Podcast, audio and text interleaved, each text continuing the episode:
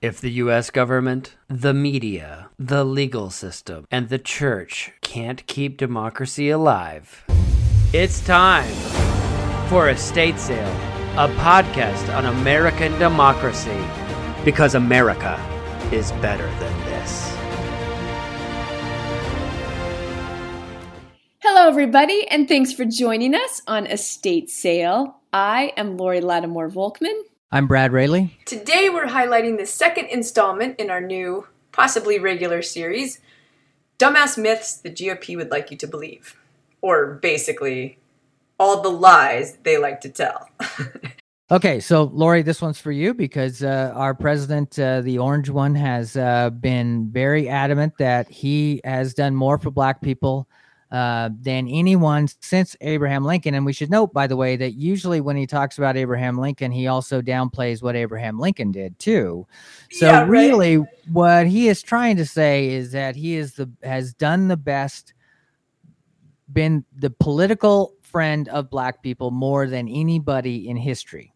Yeah, yeah. The white nationalist KKK lover Donald Trump is good for black people so what's wrong with that, Lori? What's I mean, that seems like really nice. There, there's so many things wrong with it. Not to even mention just the fact that his constant rhetoric is so anti-black people that I don't know how he even says that with a straight face. But I'm more abhorred by anybody who listens to it and goes, "Yeah." He rattles off a couple things usually, like unemployment is the lowest level in history. His tax cut in 2017 provided the opportunity zones and he he supported criminal justice reform yeah. those all sound good and if you don't dig into it at all you think oh okay or if you just look at the unemployment rate all pre-covid of course right. then sure it looks fine but as with everything trump is not really telling the whole truth and he's really just using things to to give a narrative that is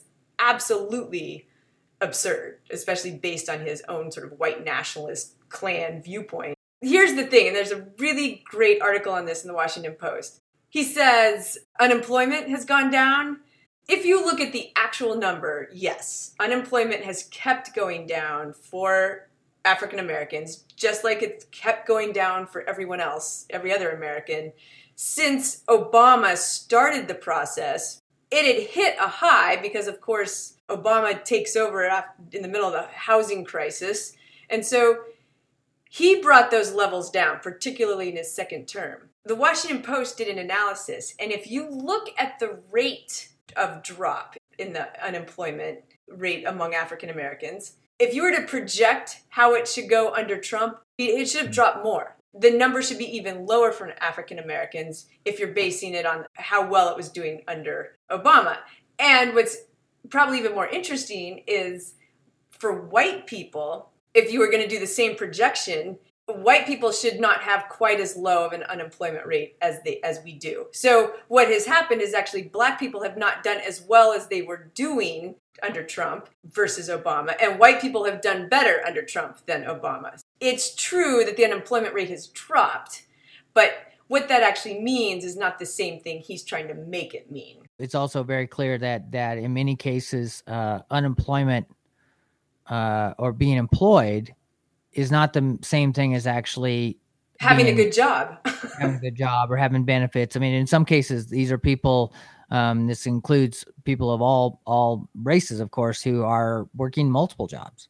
Right. Um, you know, pulling something together out of these these different poor paying jobs and to be honest, I mean, this is one area where I, I can say, you know, Obama, I mean, although he had a Republican Congress and, and Senate who who tried to undermine just about everything with this, but you know, under Obama's administration, wherever the blame lay, we didn't actually address inequality nearly as much as we should have. We didn't address the kind of erosion of wages Right. You know, that, that part has not been addressed because Americans have been so pulled. This is back to the previous conversation. They still b- buy into the pull yourself up by your bootstraps kind of thing. And so they apply that um, in, in everything and not recognizing that they are, are, you know, their wages have been deteriorating for years. And that's true for, for people of color as well, obviously. And we have seen that African American households have struggled more economically than the median household nationwide in this pandemic. even when unemployment was still at single digit historic lows, with tens of millions of jobs lost due to COVID 19. Washington Post reported that African Americans had jobs cut or were laid off at higher rates than whites in many cities and towns across the country. Well, and and by the way, not just on economic uh, mythology, but in that interview with Axios, of course, he was asked about John Lewis, and his response was as dismissive as any could be. So it is amazing that he is able to try to say, "Well, Diamond and Silk like me. I have two black friends, um, you know, and yet he can dismiss a, a man who was beaten in the civil rights movement as somebody who didn't who chose not to come to his inauguration. Yeah, and what was it the reporter asked him specifically about how he felt about John, John Lewis? Do you remember? Did you find his his his story impressive? Right. And the fact that Trump not only dismissed that story, which is possibly one of the most iconic for the civil rights era, other than Martin Luther King himself, but that he had the gall to admit he didn't even really know John Lewis which I'm sure is true, but it's that it never even occurs to Donald Trump that that's a man, that's a congressman whose story is worth knowing. A man who did one of the most iconic things in the civil rights movement, you know, walking yeah. across the bridge and being beaten and and not being violent and staying with that movement and right. being a champion of civil rights for 40 years. And you can say I didn't really know him. Like even if you haven't been in government and you have only been president for 3 years, Knowing John Lewis's history and his role in the civil rights movement is something that most leaders would at least recognize as important, even if they were too stupid and racist to see it as worthwhile. Trump can't do either because he is only focused on whether Lewis thought Donald Trump was important. And yet, this is a president who says he is really good for black people, except he doesn't even know possibly one of the most important leaders in this era, in this day. It's outrageous. And even dismiss it as saying he said he spent a lot of time and effort on on civil rights, but so did a lot of other people. Yeah. One other point on this issue of race that I was going to raise that always bothers me is when white people either they you know had, didn't listen to our podcast on the Southern Strategy, so they don't know how the, how it switched. But there's this one of like black people should vote Republican more often. I mean, I think they've stopped saying this overtly, but the the idea is that they only vote Democratic because they get something for it. They get welfare or something like that, which of course is because they racistly assume all black people are on welfare. Right. Um, and there's this incredibly racist idea that I've heard from so many people on Twitter and Facebook that essentially says, "I'm not a racist, but I think black people are too dumb to realize that they're voting for the wrong party."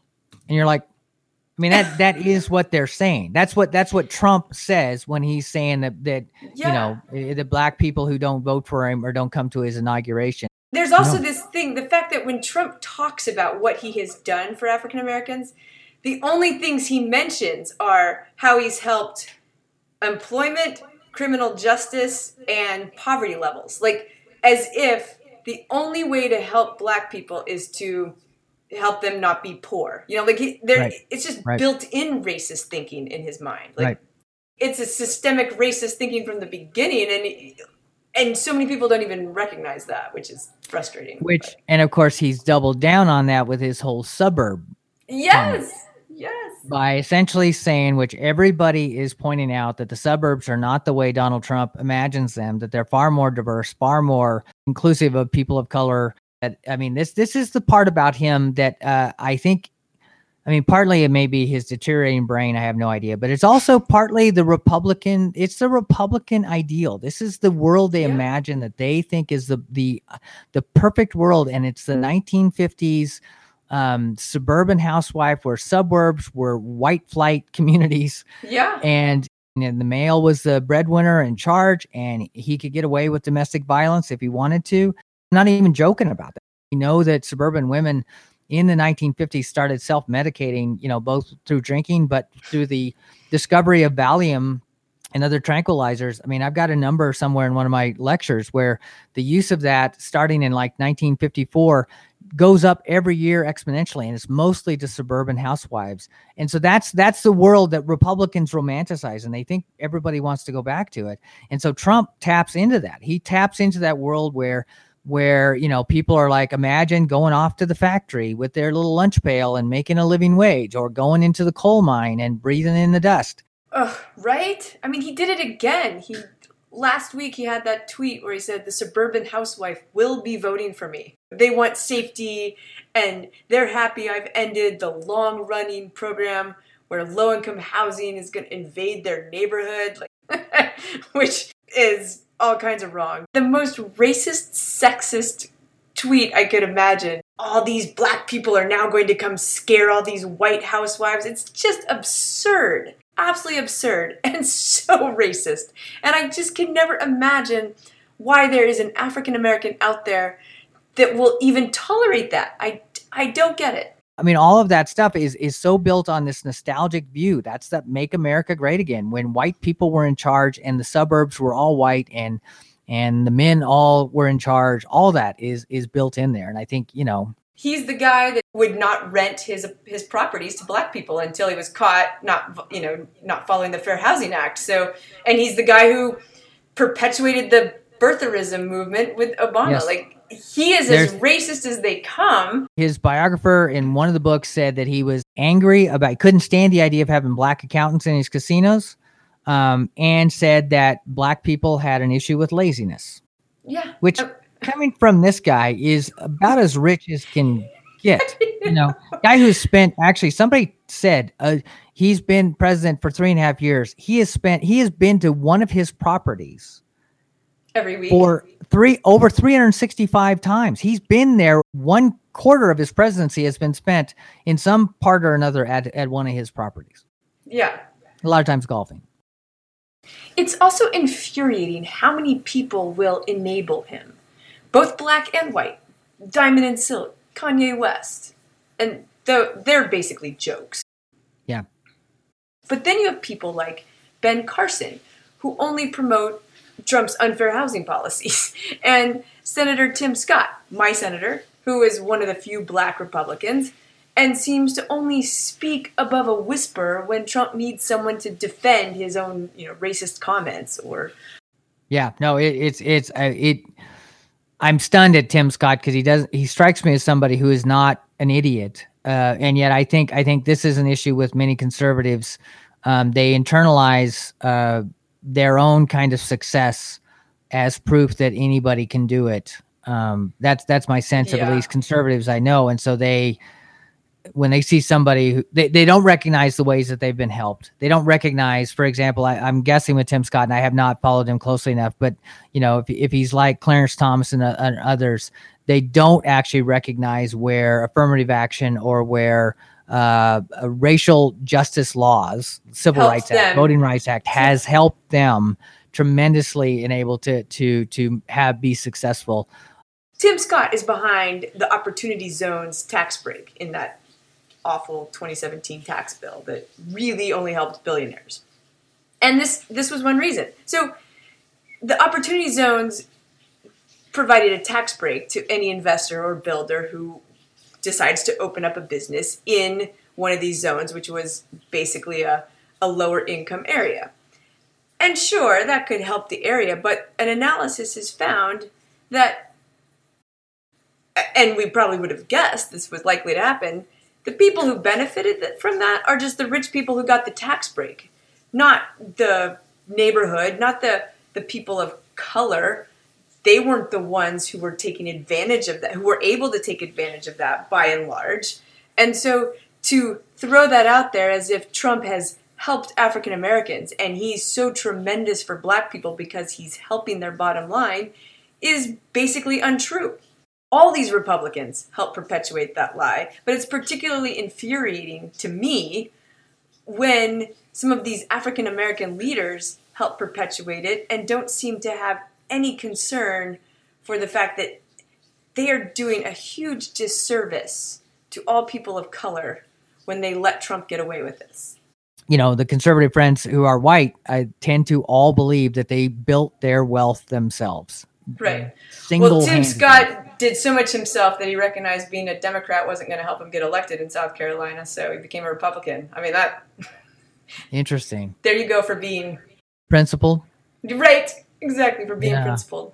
Yeah, I mean, it, he is interesting in the sense that he has admitted to to being, you know, that the Capitol Police have have stopped him um, because he's black, yeah. thinking that asking why he's going into the Senate buildings, and he's like, "I'm I'm a senator." I mean, so he's experienced this multiple times as a senator. I know. Um, and yet, and, and to, to his credit, I will say there have been a couple times where Trump has nominated somebody who was so extremely racist that even Tim Scott said no. You know, I mean, he has. that's that's the thing. Like it, it has to be so extreme and so obvious before Tim yes. Scott speaks up. I mean, usually you can tell that what happened was someone from the White House called Tim Scott's office and said, "All right, the president said something racist. We need you to defend him. Can you, you know, say this, say this, read this statement as to why it's not racist?" I mean, it's insane. Yeah, yeah. Well, yeah. I, I'm, I'm, I'm the the one thing that actually makes me feel better is every poll I see says that you know the I mean the numbers of people who are black Republicans has not really declined, but there's never been a big number since 1964. You know, black Americans aren't fooled by this. Uh, you know, they're not fooled by his dismissal of John Lewis or um, Cummings or you know somebody was listing here these prominent civil rights people who've died, and you know Trump is nowhere to be seen in terms of you know offering his respects or asked not to be there you know so that that's notable. People i think just as just as a lot of people um, i've read who are uh, very cognizant of the fact that joe biden is of his age is still a person of his time and still has is prone to some racist stuff you know yeah and i think i said this to you before and i think you probably heard this too but one of the guys on twitter was like yeah but you know what we we watched joe biden work for a black man um, and never once upstage him, never once. I mean, he may have embarrassed him just by a gaffe, but he never actually acted yeah. in any way other than respectful of Barack Obama as president. And that, I think, for a lot of Black Americans, see that and they know exactly what that means. You don't have to go very back, far back in time, and that's impossible. It's impossible right. to imagine. You know, right? That's that's a really good point. I always forget about that, but it's true. I, I mean, I we saw that a few months ago when you know I'm here in South Carolina, and we even had several people of color running that were not anywhere close to as popular with the African Americans yeah. as Joe Biden, and it's part of it's just because he's a familiar name for a lot of them who may not pay attention to all the other candidates. But a big part of it was Joe Biden was the second in command, and he never tried to upstage that or or to deny that he was anything other than right. the guy a step below from Obama. Absolutely. I think that really does matter because I mean you're right. You know, he pulled better among African Americans than than African American candidates, yeah. you know. And that's another point we should definitely make today. No matter what nonsense Trump tries to argue about how good he has been for African Americans, Joe Biden has a much bigger case. You're right even with some of his suspect votes over 40 years in the Senate regarding race and busing and some things his now Vice President Kamala Harris called him out on during the primaries, Biden has turned around and added her to the ticket a woman, a woman of color, and a child of immigrants. And not some Ivy Leaguer, a product of an historic black college. So he proves again and again his support and his willingness to listen to people from everywhere, from all backgrounds, and not assume that his old white way of thinking is the way things need to be. And I loved something that Barack Obama said following his pick was that Biden's choice of Kamala Harris as his vice president proves that Biden is absolutely fine having brilliant, capable people around him who will challenge his way of thinking. And on, on that alone, he should be voted president. it's time for Estate Sale, a podcast on American democracy, because America is better than this.